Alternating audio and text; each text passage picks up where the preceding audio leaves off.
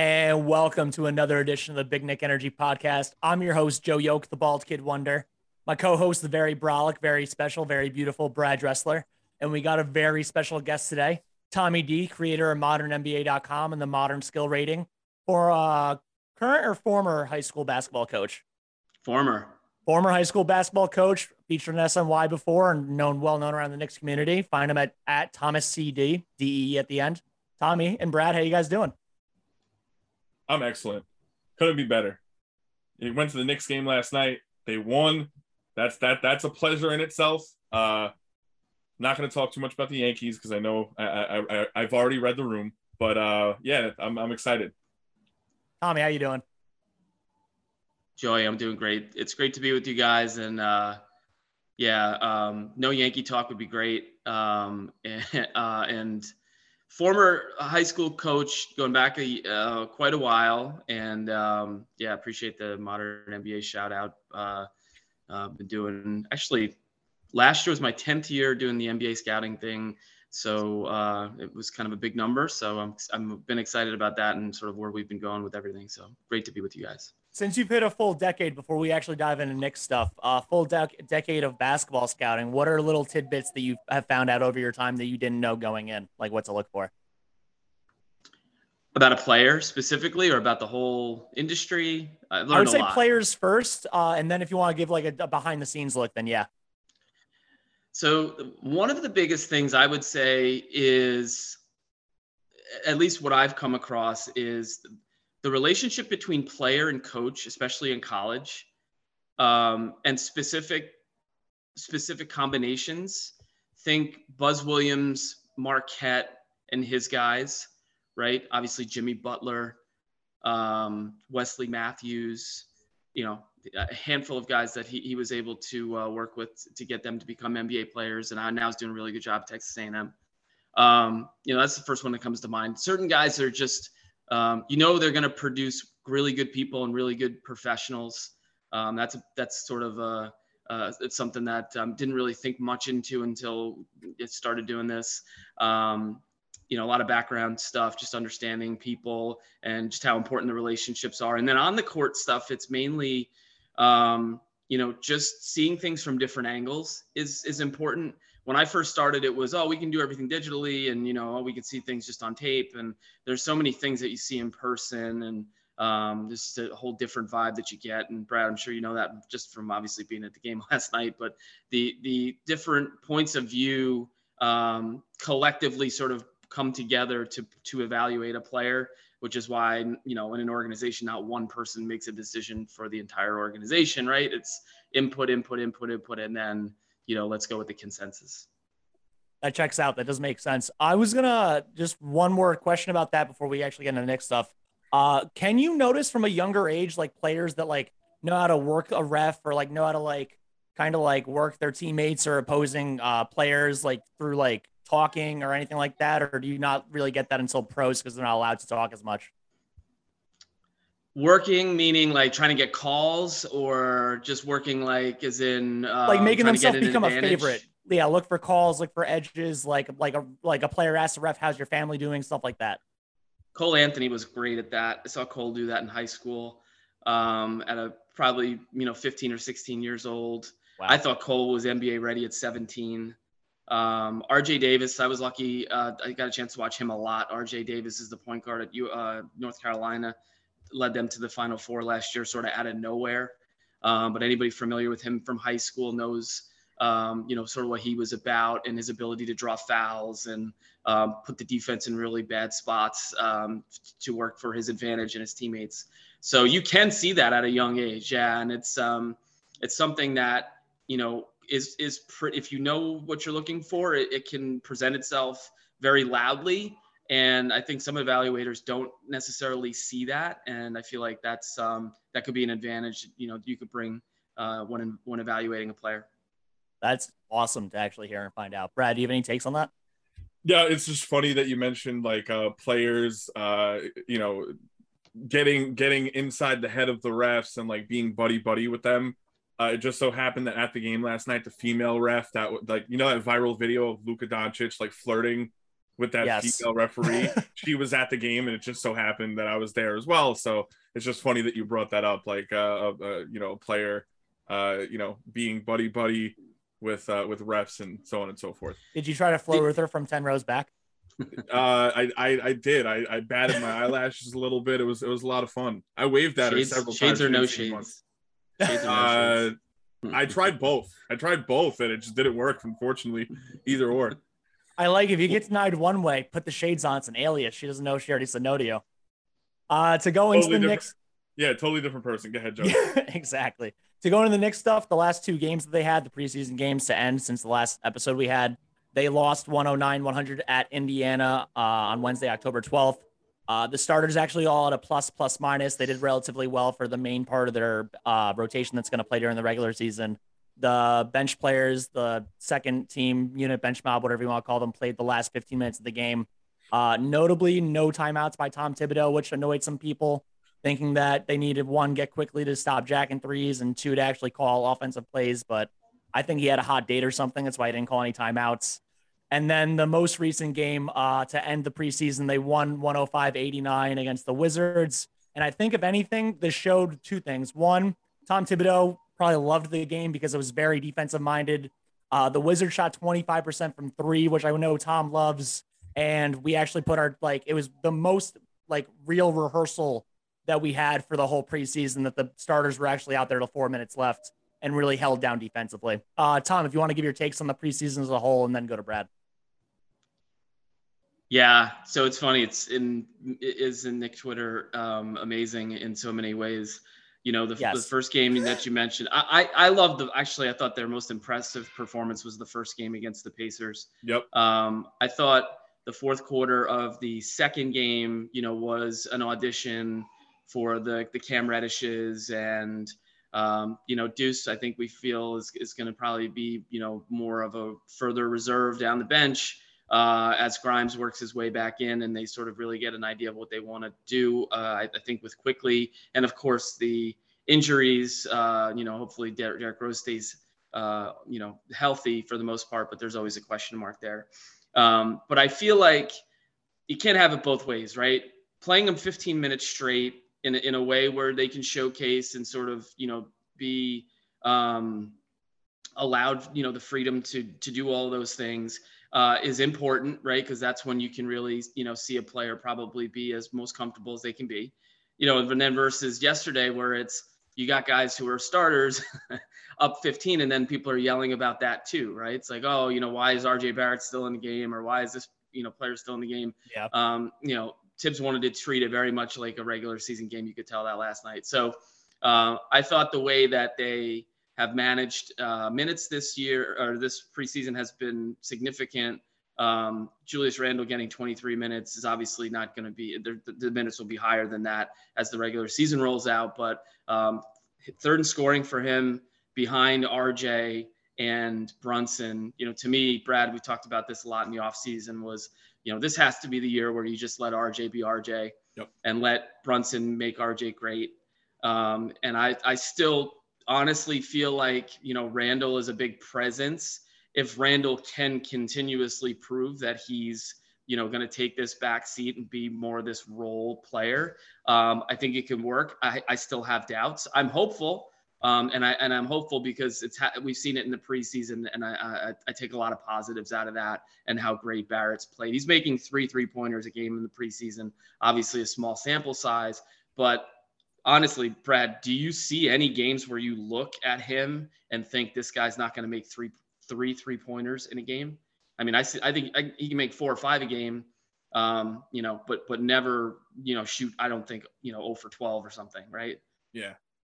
Yeah, no, I mean, I, I would love to see him take about five to six, maybe even upwards of seven shots a game. If he can even make just three of those for the entire season, I'm fine with it, you know, because I feel like that's going to really just help open up the rest of his offensive gauntlet that he can kind of unleash on other teams. Um, you know, his finishing at the rim, he, he finished with his right hand a couple of times yesterday, which I was really impressed by. And it's like everyone talks about how he can't finish with his right hand. He's He been doing it way can. more. He absolutely can. Um, I'm I'm really excited to see him. I, I I really do think that he's going to take that jump, and I'm I'm fingers crossed. I do feel that this uh when it's all said and done, this is going to look very similar to like uh Jaylen Brown uh contract where he's going to outplay it very very soon into that deal. Uh now is in regards to Julius Randle, the one promising thing that I've saw I've seen during this preseason so far was actually the fact that he hasn't brought the ball up very much, if at all. I was at the game yesterday. He I I don't recall him bringing the ball up the court once. I'm not a, I'm not opposed to him being like a key figure in the offense. I just don't want point guard Randle. You're not LeBron James. I'm sorry. You might look like him body wise and and you know play like him in a lot of a lot of aspects, but you're just not LeBron James. You're not a point guard. You're not going to uh, break down an offense and a defense rather. You're not going to be a, a, a key facilitator. Like you're, you're a great passer for a big, but that's what you are. That's where it should should stop. You know, it, it, now that we actually have a somewhat legitimate point guard, uh, combo guard, point guard, whatever you want to call him, he, he's a, he's a pretty damn good offensive uh, offensive you know starter, I should say, like facilitator, and um, just having a big that can pass like him. I'm actually most the thing I'm most excited about to see is when you have there's going to be times where you have like a, a five on the court of Jalen Brunson, Quentin Grimes, who's a good passer in his own right, uh, or even Evan Fournier, who's a great passer in his own right, RJ Barrett, Julius Randle, and Isaiah Hartenstein. Those five guys on the court all at the same time is going to be lights out because I feel like there's going to be a lot of ball movement, a lot of off ball movement. I- am excited for this team. I don't see them being, you know, a, a serious playoff contender as of yet, but um, who knows? I mean, what whatever the future brings, it brings. The five you just mentioned sounds like something that Gregg Popovich would be okay with. And I think honestly, where we're at as Knicks fans, it's like if you have a team that other coaches wouldn't mind coaching for various ways, I think is a definitely a step in the right direction. Uh, to make it like a broad stroke question for both of you guys, who impressed you the most throughout training camp in the preseason? I know we're probably all going to say RJ or Brunson, but just to hear you guys give the actual take. Tommy, if you yeah, want to go first. Yeah, for me, it's Barrett. For me, it's Barrett. I mean, Brunson, I, I, I think everybody knew, you know, what Brunson could be. Um, and hopefully this is, you know, just a, a, a, real small glimpse into what will be something that we see every night. Um, his footwork is extraordinary. His leadership is, um, you know, precedes him. You know, anybody you talk to who played with or associated with Villanova, um, and even you know, sort of on, on, during his rise up through the high school and AAU ranks, knows that he was always going to be that guy. Um, but to me, it's and I see these articles like and and you know podcasts and other things where it's you know will RJ Barrett make the next step and will you make the leap and he made the leap last year and I think every year he makes the leap. You know, finishing with his right hand being a knockdown three point shooter, shooting off the move, shooting standstill. He made a corner three last night off an inbounds where he was standing still in the right corner and just absolutely drilled it. Yes, did he have a couple sloppy turnovers for sure? He's he's loose with the ball. He's a big guy, but he is as good as anybody um, in transition, in drawing contact in transition, in kicking out transition, following in secondary and trailers, and you know getting Mitch dunks and and Randle open threes, et cetera, et cetera. Um, I, I, had this thought, and and just bear with me for a second because I've been doing this a very long time. Um, and my gut instant instantly and i tweeted it last night can you imagine rj barrett at 26 years old right? Um, he hasn't even come close to hitting his prime yet. I had the thought last night in watching it and i didn't tweet it but i was texting some friends saying it. He's going to be in my mind one of the best to ever do it at that position when it's all said and done. I mean he's got 12 13 strong years in front of him as long as he's healthy his body is built to absorb, you know, everything, the minutes, the mileage, the contact. He's going to get eight, nine, 10, 11 free throws a game. Now he's making threes. He's going to make two, three, four, five threes a game. Um, he's a really good passer. He's a great teammate. He's a great defender. He's 22 years old. I, I just I feel like he's a player who um, is obviously just scratching the surface here.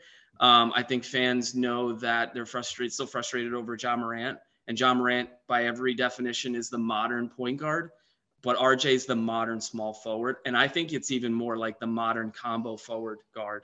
Um, and and I think he's going to be one of the best to have ever to ever do it when it's all said and done. You just made me feel excited right here, like in my in my heart, in my stomach. But I got giddy. And I believe it, man. No bullshit. I, I that's I I was thinking about it.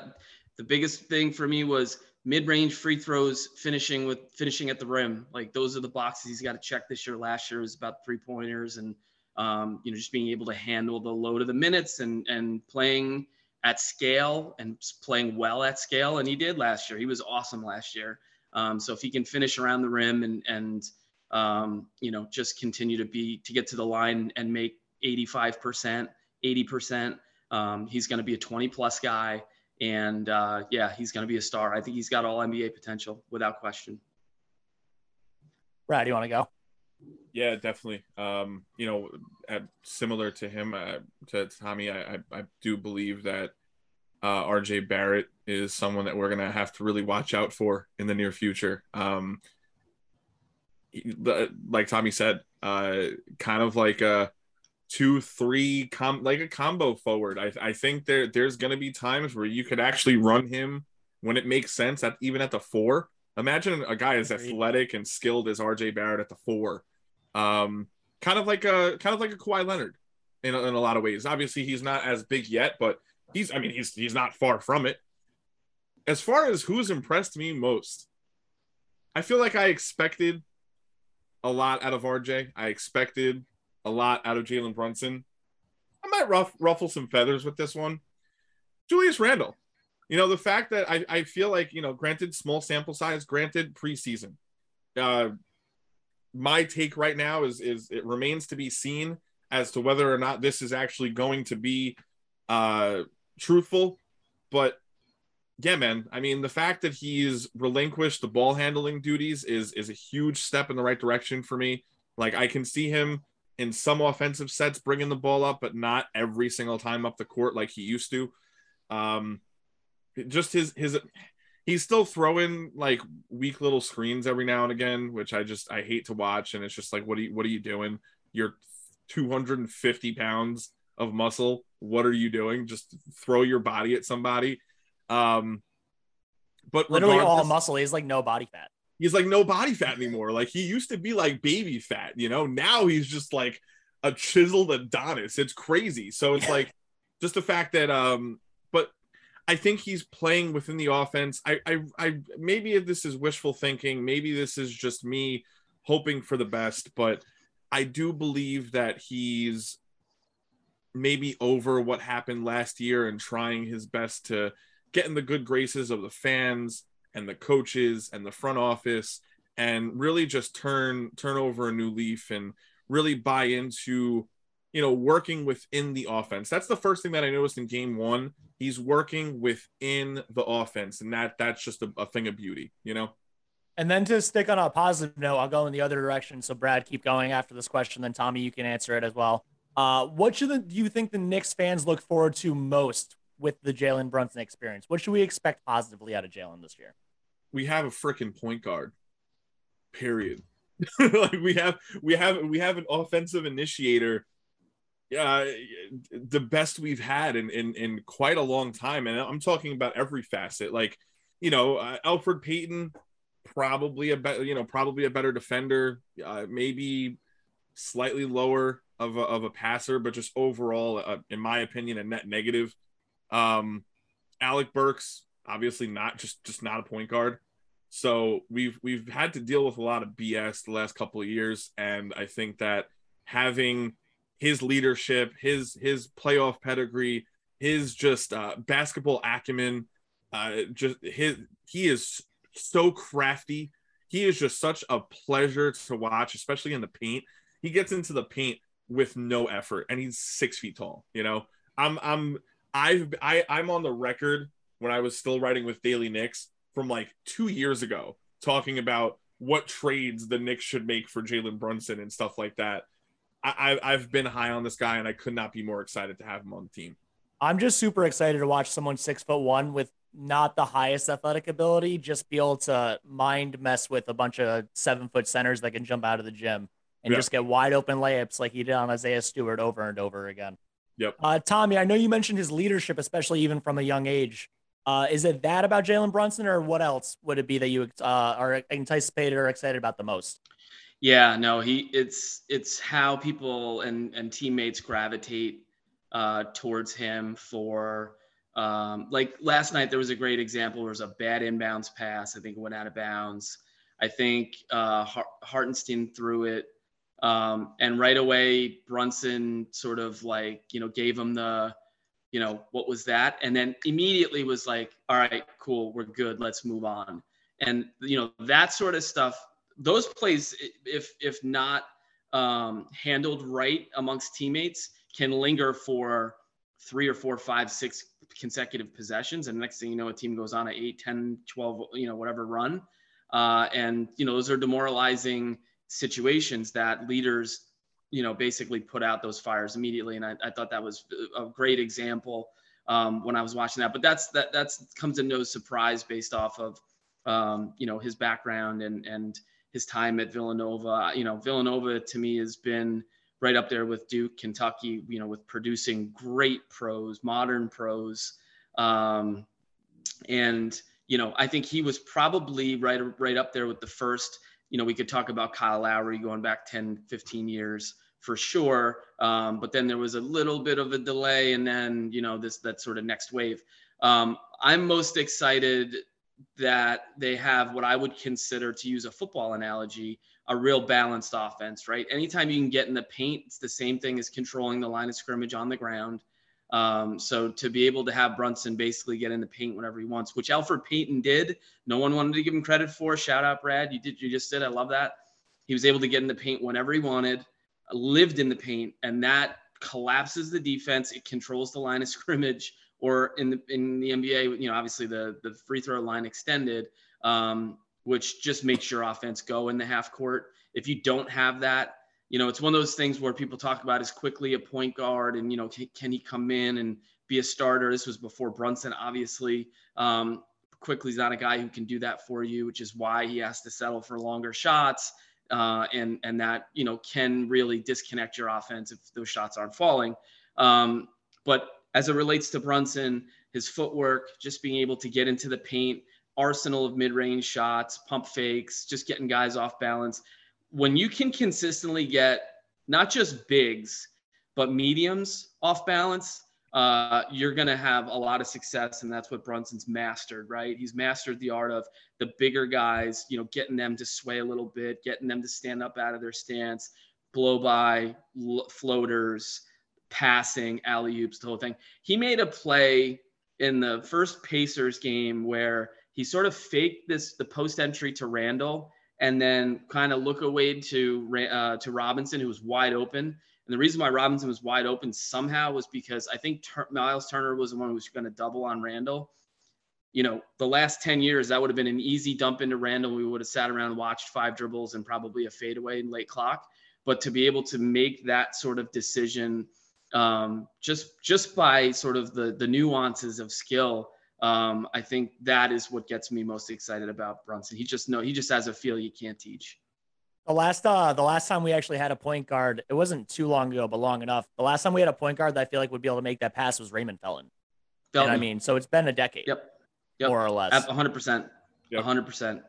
Uh, so on uh on the other side of the coin, who did you guys both feel left more to be desired in the preseason and training camp? Uh, Tommy, if you want to go first. Yeah, um, it's a great one. You know, they played well.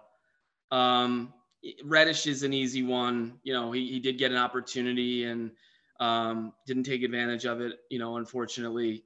Um, you know, I, I know he was hurt, but, you know, I think I think Grimes now the microscope is on Grimes, right? And and I think because Quickley played a lot and didn't play well, I think Quick, Quickley's sort of an easy one to point to.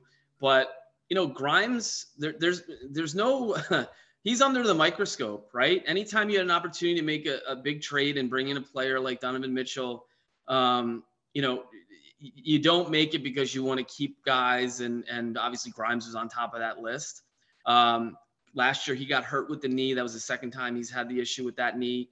So you know, he's got to play in order to, uh, I would say, stay on top of his skill set, right? Like he's not a pure driver. He's not a great driver in my mind. He's not super explosive.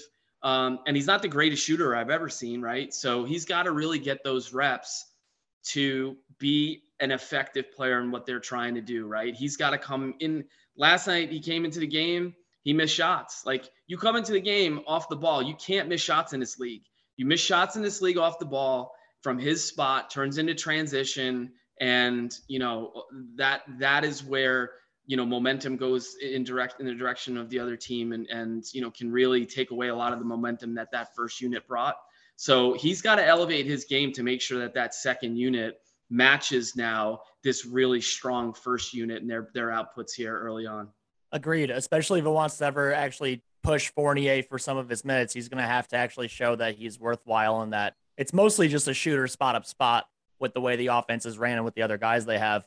Uh, Brad, I know you and I both already had our feelings about Cam and they were both net negatives. I would say outside of mentioning Reddish, who else let you down this preseason? Personally, before you go, I think IQ and us constantly wanting him to be a point guard or become some point guard like handler, just the way he honestly, it seems like he was doing give and goes for himself and jacking up shots too much left me disappointed. It's like he added muscle and lost basketball skill over the offseason. Uh, what do you say though? Yeah, you hit the nail on the head. You know, uh, I think I think Quickley really just let us down. Um, you know, they gave him an opportunity uh, in game three to kind of run the point several times, and he he he failed, especially in the second half. Um, although they gave him like you know, I, I think back to even summer league. What was it last year or the year before, or whatever the case may be? When they yeah, last year, right? There was no summer um, league two years ago because of COVID. It had to be last year when when they had yeah when whenever it was that no so two summer leagues ago 2021 well yeah not including this past one 2021 right. regardless when Quickley was running the point in in um in summer league you know they he was he was doing well but obviously it's against like super low level uh talent across the board if if running Alec Burks at the point for half a season didn't tell us enough that this this front office, this coaching staff just does not believe in Immanuel Quickley as a point guard.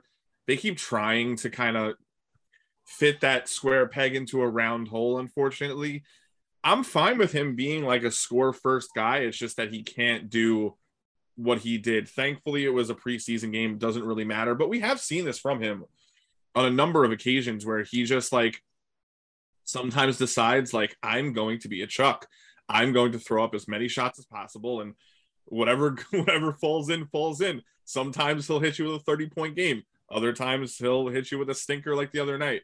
I listen, I'm not I'm not in the business of getting down on Immanuel Quickley. I love the kid. Um, he brought us he brought us as in fans the most exciting Knicks season one of the one of the most exciting Knicks seasons ever. Like top 5, top 10 for sure.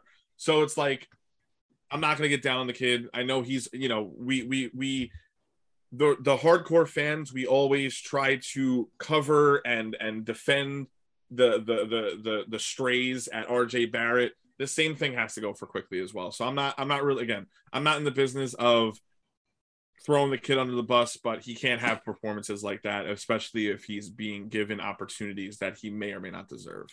So, so I just want to jump in on that because I agree, and I think this Quickley point guard, you know, um, campaign is is been has been driven a lot online and not so much by anybody within the organization. Certainly not as the head, you know, at, from a head coaching perspective. Um, one thing that I can say, just from an evaluation perspective, you know, folks who think that you know March and April performances carry more weight um, then November and December performances have it backwards because November and December are in the NBA now, right? It, it's sort of like the wrestling out of the gate, uh, you know, in a marathon, right? Trying to jockey for position and and you know people trying to break out of the pack, and there's a lot of you know scratching and clawing to make that happen. That that's when you see the most optimal effort. Everybody's mainly healthy, um, assuming they didn't you know pull any hamstrings or groins or anything in training camp. So you're getting the best of the best from teams in November and December. And Quickley's numbers historically are, are not great. In fact, they're they're unimpressive. So I think what happens when when those points are brought up, it swings to the other side, which is, well, did you see him last April? Did you see him getting triple doubles, you know, in March? You know, when let's face it, that effort is not nearly as high as it is in in November and December. Um, he's not able to, like I said before, he's not able to get in the paint at will. He needs screens to be able to get into the paint. His floater game is, I would say, slightly above average, and I think it's overrated by a lot of folks. Um, but to me, he's most effective when he's playing off of Derrick Rose with the, in that second unit as the fourth guard off the bench and really makes you a strong team. And I, I got a lot of flack from from Quickley Hive on Twitter for calling him fourth guard. And it, to me, it was a compliment because if he's your fourth guard, you're probably winning like 50, 55 games. You know, like um, Cam Payne for the Suns is their fourth guard, right? Like that team is extra is really, really good. Not extraordinary, but really, really good, right? Like that's a 55, 61 team. So if you're if you're in that position, like that's a really nice position to be in. You don't have to be a 40 minute per game point guard in New York, you know, on a 35 win team and say, you know, you're, you know, you're, you're living your best life or whatever, right? It's about winning. It's about, you know, being in the best position to help a team, you know, exceed its expectations. That's where I just like him in the role of come off the bench, play with energy, get stuff organized. Um, you know, and, and pair well with Toppin so that, you know, that energy can light the garden up when things get a little dull. Um, and, and that magic is something you don't want to just turn off, right? Like that's a real pair and one that um, as long as Randle's here, Toppin's not going to start. So you might as well just keep Quickley and Toppin together off the bench. Yep. I, I agree I, with that entirely. I actually am super glad you mentioned Toppin because I wanted, to, especially with the numbers he got in March and April, because a lot of people put a lot of merit in the like last 10 to 15 games of the year. And unless you're actually vying for a playoff spot, more teams are tanking than not. So the fact that people bring up like Toppin got a triple double, Toppin got a 40 point game, and IQ also benefited a lot from teams playing slightly above G League level competition. Um, is there what can Toppin build on that? And can Toppin get 22 plus minutes a game this year somehow, some way? With Randle here, no, but um, I think I think where Obi is with the organization, it's you know let's just continue on the track that we're on, keep being the energy guy off the bench. You know they're going to have to make contract decisions with both him and Quickley, right? Um, you know, so it's it's going to be interesting to see how they balance that. But if you saw the move he made uh, going to the basket against the Pacers and finishing. I don't think it was over Turner. I'm trying to think who it was over, but he went hesitation uh, to the left and was able to actually finish below the rim. But I thought it was one of his most impressive finishes because he was able to get from almost, you know, the three point line in that slot area in an isolation all the way to the basket, which really gave me the Tatum vibes that I've seen from him you know, in in uh, little little bits and pieces over, you know. But again, I've I've been lucky. I've watched him since he was 13. He was a guard. He was a six-two guard, had guard skills and great wow. handle, and then all of a sudden shot up to six nine, went prep, and then was at was was at Dayton.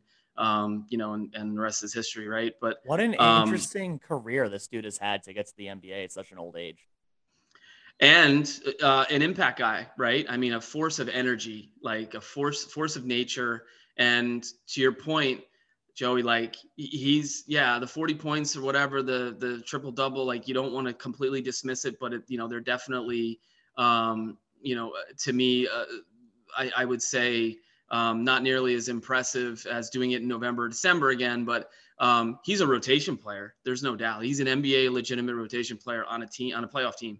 Um, so he doesn't have to prove anything. The only thing now it's how do you increase that um, usage? And as long as Randle Randle's here, it's going to be challenging. But um, you know, I think the, the future is off the charts for him, and he just needs to stay the course and keep doing what he's doing because he's getting better, and uh, that's a big deal. Brad, go ahead. I know you wanted to mention something off of that.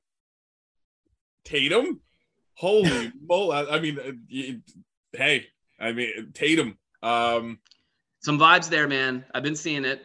It's uh, mid post, going left and right, hesitation, floater finishes, finishing at the rim. Like he's not a pure stroke shooter, but you know he's there's it's not Amar'e Stoudemire, right? It's not. We're not just looking at you know the new and improved Amar'e. Like this guy has legitimate, legitimate modern forward skills. Also tries way harder on defense. Amar'e, I think, kind of wanted a matador half the time.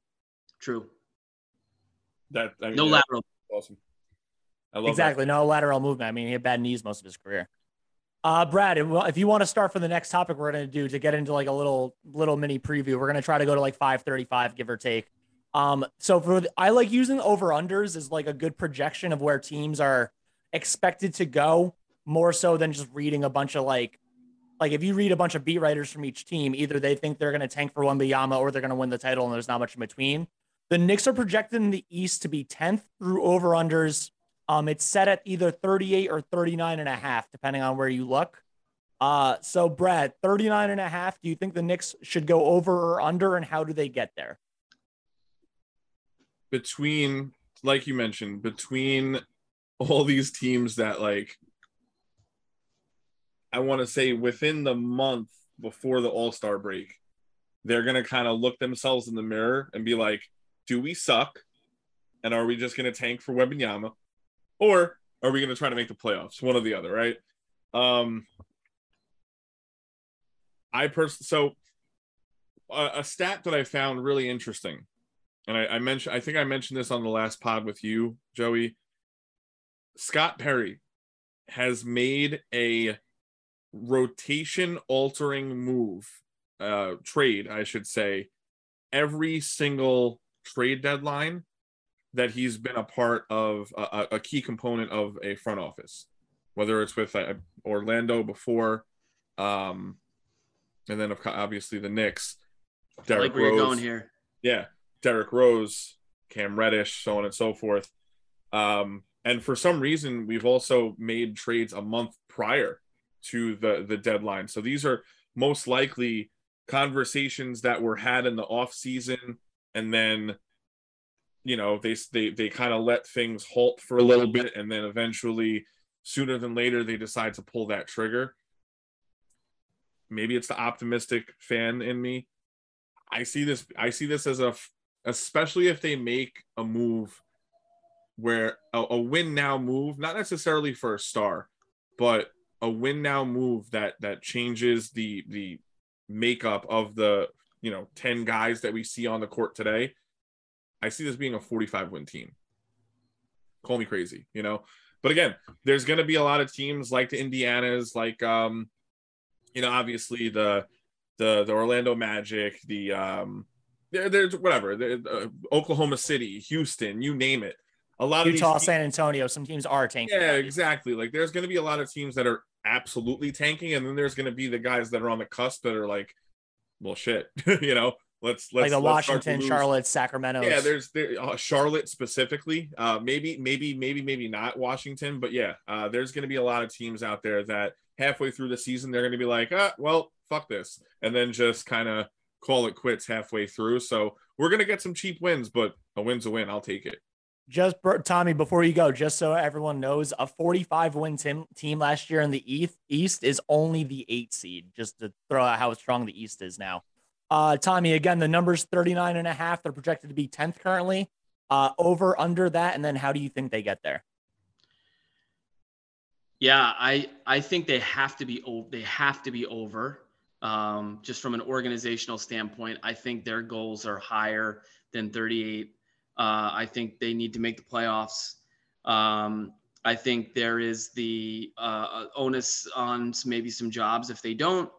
Um, you know, make no mistake, they need to they, they need to really take a step forward, um, and and not the let's face it two or three steps back they took last year. Um, how do they get there? Yeah, I think it's you know what other opportunities did they have on the table that they didn't pull the trigger on? You know, and, and being you know sort of involved in the Mitchell discussions. Is that uh, Gilgeous-Alexander? You know, where does he fit? Um, who you know who would they package to make that happen? To me, it's you know how can they elevate the big forward spot with the starters? Um, you know, and, and getting a, you know, a consistent, you know, three point threat who can defend a few spots and create more space for their drivers. Um, so, you know, I, I, would say that's how they would get there. I agree with Brad that it's probably through some deal, big or small. Um, you know, and the only way that it can go south again is, you know, if if Randle sort of goes off, if, if Rose gets hurt and then if Randle sort of goes off the script and you know it becomes you know a lot of isolation ball and um, you know the one thing I still see with randle that um, maybe not everybody sees, but it's it's definitely something that jumps off the screen for me, which is especially with Fournier. Like when they run sets for Fournier, the passes that Randle throws to Fournier are never really good. And uh, when they're good, you know, Fournier generally makes them work and, and the shots that, you know, that are open go in.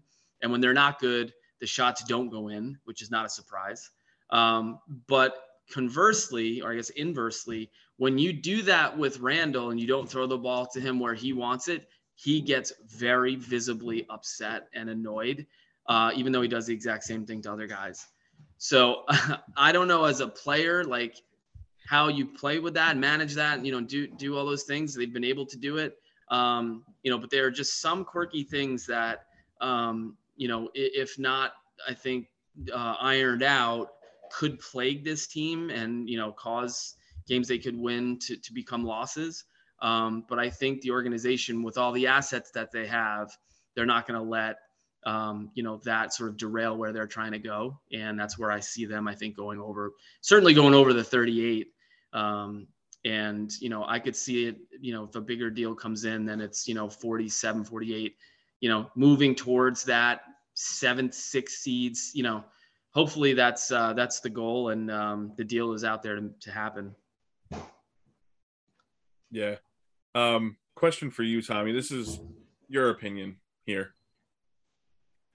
I think it's it's it's on the record that the team had been trying to move or at least gauging interest and value in Julius Randle uh, ever since I think last trade deadline, like the, the not even just this offseason, the deadline as well. Do you think the front so two parter? Do you think the front office feels like they made a mistake not moving him in 2020, 2021 um, when his value was the highest? And then also, second part, do you believe that if he's able to rehab his value, there there are they are going to look to trade him? Great, two great questions. First, I would say um, I don't think they were really looking to move him at the peak. Uh, so I, I don't think that there was, uh, you know, the real opportunity to to do it. Last year there was an opportunity to trade him. Um, if they included a first round pick, which they weren't willing to do because they were about to get into the Mitchell conversations. Mm-hmm. Um, so I feel like they could live with trading him with a first round pick.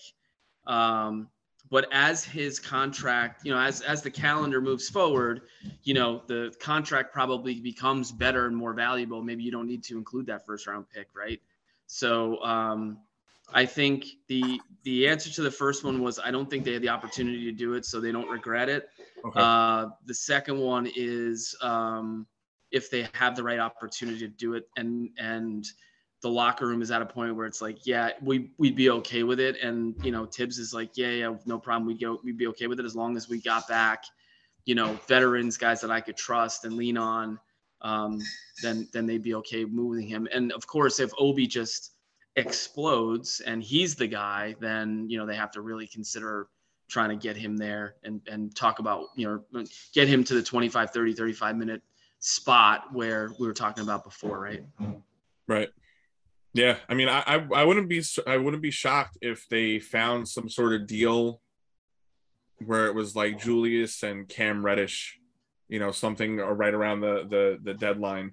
Um pair those two guys together get you know whatever it is. I, I i'm not even going to sit here and speculate what it is because obviously we need to see you know how the next couple of months you know few months transpire and see who who could potentially come available but yeah it's going to be really interesting i think that you know consolidating cam reddish and a starter for a guy at this you know at a similar spot i think that that's kind of like what this front office is looking to do but neither here nor there it's it's for the future Hopefully, whether they end up dealing Randle or even Obi, I just hope they get the most value for him and like do it near where one of their peaks would be during the contract they have on the Knicks and not waiting until they go back down. Especially if Randle's like up one year down the next. I hope they do it near the top and not the bottom. I want to spitfire a couple quick uh, numbers to you guys. These are numbers the players had last year. Just uh, quick one word answers whether you think they'll be higher or lower this year. Uh, starting with Randle, he was 31% from three last year, higher or lower this year. Higher. Brad? Higher, but not by much. 32, 33, probably in that realm. Okay. RJ Barrett, 44% from two last year, higher or lower? Higher. Absolutely higher. I he's, think it's the same thing. He finished with his right hand now, so he's he's he's 100 percent going to be higher. I, I, would be shocked if he's not. Derrick Rose, 26 games played last year, higher or lower? That's a good one. We all hope higher. I take it. Yeah, 26 is. I mean, that's not many, right? It's yeah. barely over a quarter of the season. I, I'll go higher. I think with his emphasis on shedding some pounds, getting back to close to his rookie playing weight, higher. Doing At, some yoga, which I love. Yeah, man, hundred percent. I mean, love it, yoga. Uh, Mitchell Robinson, forty nine percent free throw shooter, higher or lower?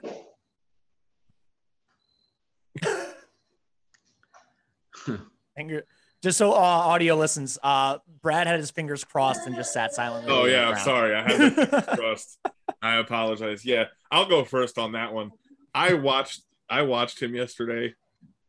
It's just he doesn't he doesn't bend his knees. He he's he he shoots like almost with his palm. Also, audio listeners, I'm shooting with my palm. It's it's the weirdest thing. Like you expect more out of the guy. He's so freaking good at basketball. And then I think the last one, the most important, the most important for this team's success, Jalen Brunson, five assists, higher or lower. Yeah, I'm gonna. I'll go five point one, right? Okay, or maybe even higher last year. So yeah, yeah, I'd say over five, less than six, um, but higher. Yeah. And Brad. I could see a world where he averages five. I can also see a world where he averages like seven and a half. Not even kidding. And uh, a lot of that has to, a lot of that is going to be predicated off of how how many minutes Derrick Rose, I guess, quote unquote, takes from him.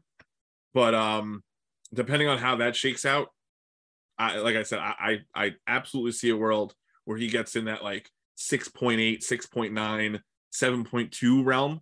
I can see that happening too. I'm I'm definitely going higher. I'll I'll I would even put money on this. This dude's getting seven assists a game this year. And if he, d- I'm I'm willing to put it out there. The way he Let's breaks go. down the defense, he gets open threes for guys. If Fournier can make a three a game, Grimes makes a three a game. RJ and Randle both make a three a game. That's four right there off this dude dribble driving. I'm gonna say seven, and I would I would strongly bet that if I could. Um, last thing I could go with I could go with seven just real quick if Randle weren't in the run eh, weren't in the lineup because they their skills are similar in number of drives, number of pass opportunities, assist opportunities. Yeah. So Randle gets you a couple that Brunson could get you. Um, but I see your point. Like if a guy, you know, a couple guys make a couple other, you know, more shots. Um, so yeah, I, I, it wouldn't shock me to see him have games that are 11, 12, 13. Um, but it would be way more consistent if, if Randle weren't in the lineup, in my mind. good uh good combination question off that then. Do you think combined they would get over or under 12 a game between Brunson and Randle? Under 12. Under 12. Brad, what about you? Under, but slightly. Like Okay. I would say somewhere in the realm of uh, between 10 and 11. Okay. And I think we would all take that as fans, honestly. Also, because I I would also like to see RJ up his playmaking and uh his I I, want to see him. One of my goals for RJ Barrett is to get him in that four to four and a half range. So that's gonna eat into someone's assists. Become more and more like a D Wade, Jimmy Butler type of player. Hell yeah. would be ideal. Yep. Um, really quick, just to do a preview of the Memphis game that we are all looking forward to, 8 p.m. this upcoming Wednesday. Um, the starting five for Memphis because uh Triple J is out for I think a month and a half or two months. Um, it's Dillon Brooks, uh, Santi Al- Aldama is taking JJJ's spot, who's the second year player out of Loyola. Uh, Steven Adams, and then their top two is Desmond Brain, Bane, and obviously Ja Morant.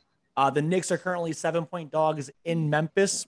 Uh, Tommy, first, what are you looking for in this game? First of all, shout out Loyola Greyhounds in the Patriot League. Um, not a lot of pros out of that, so good to see uh, some someone uh, there filling a spot in the starting lineup. Even though Jaren Jackson, who I love, one of my favorite players, and I, uh, you know, just a guy who obviously can't seem to stay healthy. But um, Knick's catching a break not having him there. Um, you know, listen, this is going to be game one, you know, lights on, right? And Ja Morant is is going to be Ja Morant, and it's going to be the, you know, Morant, you know, RJ Barrett narrative, and you know, uh, oh, the Knicks, woe is us, right? They missed him by a spot, and this and that, and and I've never bought into that because of how high I've always been on RJ.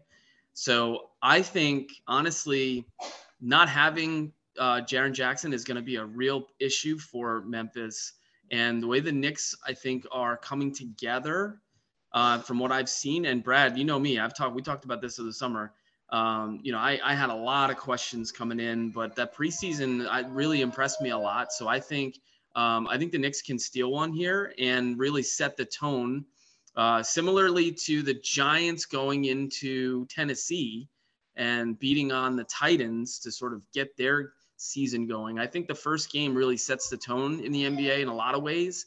Um, so you know that's a big that that one's going to be under the lights, and uh, you know Thibs is going to be ready to to throw the kitchen sink at uh, at Ja Morant, who's going to be great. But I think the Knicks uh, have a chance to steal one here for sure. Brad, go ahead. Yeah. Um, I I'll tell you outright. Uh, two things I'm doing with that game. I'm betting Knicks plus seven and the over, whatever the hell it is, because I know that It's 226 and a half. And if Tom Thibodeau has his way, they are not scoring 114 points. I'm just throwing it out there. oof. Uh, I didn't know it would be that high. I'm used to last year where like over unders for the Knicks were like 190 points. Yeah. Um. Okay, definitely taking Knicks plus seven, 100%. Probably gonna go with the over on RJ Barrett's points, whatever the hell those end up being, because I know RJ is gonna want to shine. I, I'm just, you know, um, if you're gonna give the Knicks seven points opening night, I don't care that it's in Memphis and they don't have their second best player. I'm taking that all day. That said, uh, Desmond Bane has been one of my major comps for um for Quentin Grimes and I would love to see Quentin starting in that game and uh and and seeing those two guys go up against each other. I don't think Grimes is going to start yet, but hopefully we get there soon. Uh, just to finish up, Brad, I would go against you with the over. I'm definitely taking the under because as a Knicks fan, if I expect us to win, it's going to be 110 to 105, and Tom Thibodeau is going to try his best to hold them down. Um, Tom, if you just want to do a quick plug for yourself, I know you can be found at a couple places, and then we'll get out of here. No, uh, listen, guys, I, really appreciate you guys having me on. And uh, uh, if you uh, ever, you know, want me to come back on again, you know where to get me um, at Thomas C D E at uh, on Twitter, uh, also at modern underscore NBA. Um, and yeah, I, I've been uh, not spending as much time there as I have maybe in years past. But um, you know, I'll, I'll be there once in a while and uh, continuing to just watch a lot of basketball and exciting excited for um, you know this upcoming season for a lot of different reasons. Uh, as Knicks fans should be too, right? Love it. Find me at Joey Lindolfa. You can find us at Big Knick Energy underscore on Twitter, um, Big Nick Ener- at Big Knick Energy on Instagram, and Brad is at Brad Dressler. 24. 24. I'm Yep. going to remember the number one time at Brad Dressler 24. Bogey's and our producers player. at Modelo Beckham, who's about to also have dinner with his grandma. So, with that, we're out. Let's go, Knicks. 50 and 32. Peace.